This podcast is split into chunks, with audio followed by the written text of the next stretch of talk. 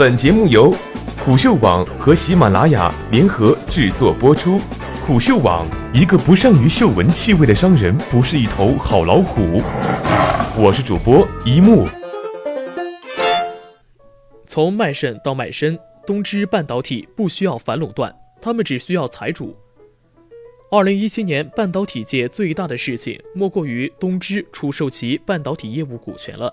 在此澄清一个事实：一些媒体平台和自媒体人称东芝壮士断腕或断臂求生，这个描述有些欠妥，因为这样最容易让人理解为东芝砍掉不良业务。事实上，全球半导体市场市值三百亿美元，东芝排名第二，市场占有份额百分之二十一。谁敢说这个是东芝的不良业务？不仅如此，若拍下东芝股权，还意味着买家得到了一份东芝全家桶。东芝半导体在台湾持有的股权包括持有群联电子百分之十点零六的股权，并取得一席董事；新创科技持股百分之七点八三，也取得一席董事；绿城科技也持股百分之零点四七。看着心动了，对不对？想马上拿起手中的电话订购，对不对？跟半导体关系不是很大的微软。红海、苹果，大家都心动了。然而，这场盛会不仅仅需要一张一百四十亿美元的门票，还要根据反垄断法审核竞标人的身份。也就是说，如果厂商本身就是半导体巨头的话，那么将受到反垄断法制约，以至于拥有一个购买数量限制，甚至不能参与竞标。此处想手动按的三星。此外，日本是个以电子厂著称的国家。国民级别企业东芝在出售底层技术业务股权，自然要受到来自国家层面的监控。一位日本政府官员称，日本政府正在密切关注此事。根据现场传出的消息来看，参与拍卖的买家们均在不同程度上被日本当局管制。一个参与竞标的厂商告诉虎嗅，买家的活动范围非常有限，并且现场没有任何一家媒体。而前方阵况如参与者消息，皆出自日本旅游局和交通部以及其他此类职能相关部门。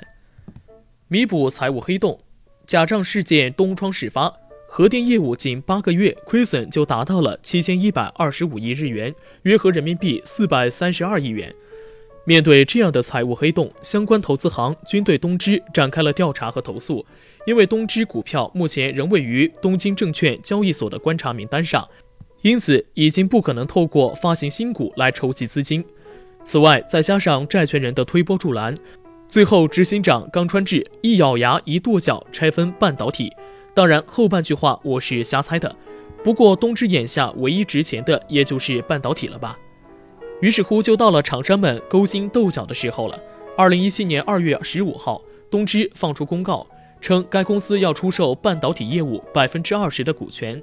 当时 WD 被传最有可能收购业务，原因是2015年 WD 收购 SanDisk，在拥有了 IP 和研发专利后，WD 最需要的就是像东芝半导体这样同时包含工厂以及研发属性的企业。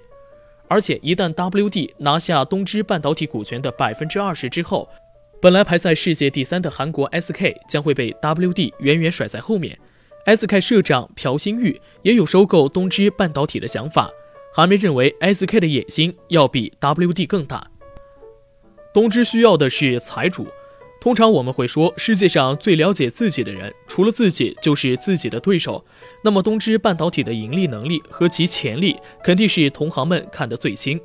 不过，事实上，东芝需要的不是同行们的收购，而是一位财主。一位行业资深人士告诉虎嗅，现在工艺竞争也需大量投资。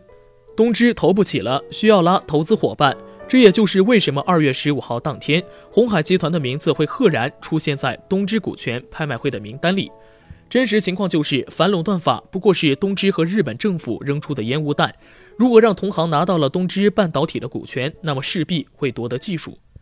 所以，借用反垄断这一障眼法，直接把两大半导体厂商拒之门外。而且，这两个厂商跟红海、苹果他们比起来，资金并不充裕。就像商店里那些只看不买的人一样。二零一七年二月二十号，东芝给出旗下半导体业务报价一点五万亿日元，折合人民币九百亿，这是一个非常疯狂的数字。原因在于东芝考虑出售股权额度，将原有的百分之二十变成了百分之五十到百分之六十。至此，东芝卖肾升级成了东芝卖身。但是东芝希望能把股权分散给多家，这样东芝依然能够凭借超过百分之三十的股份掌握公司的运营权。后面更恐怖的是，东芝不排除出售百分之百股权的可能性。如果只是这样做的话，那么它将会影响到东芝半导体入股的公司。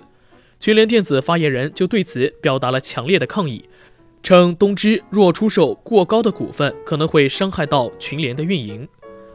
网上说东芝需要八千亿日元才能够弥补财务黑洞，此言差矣，远不止八千亿。东芝企业缺口太大，八千亿顶多是把核电业务的亏损补上。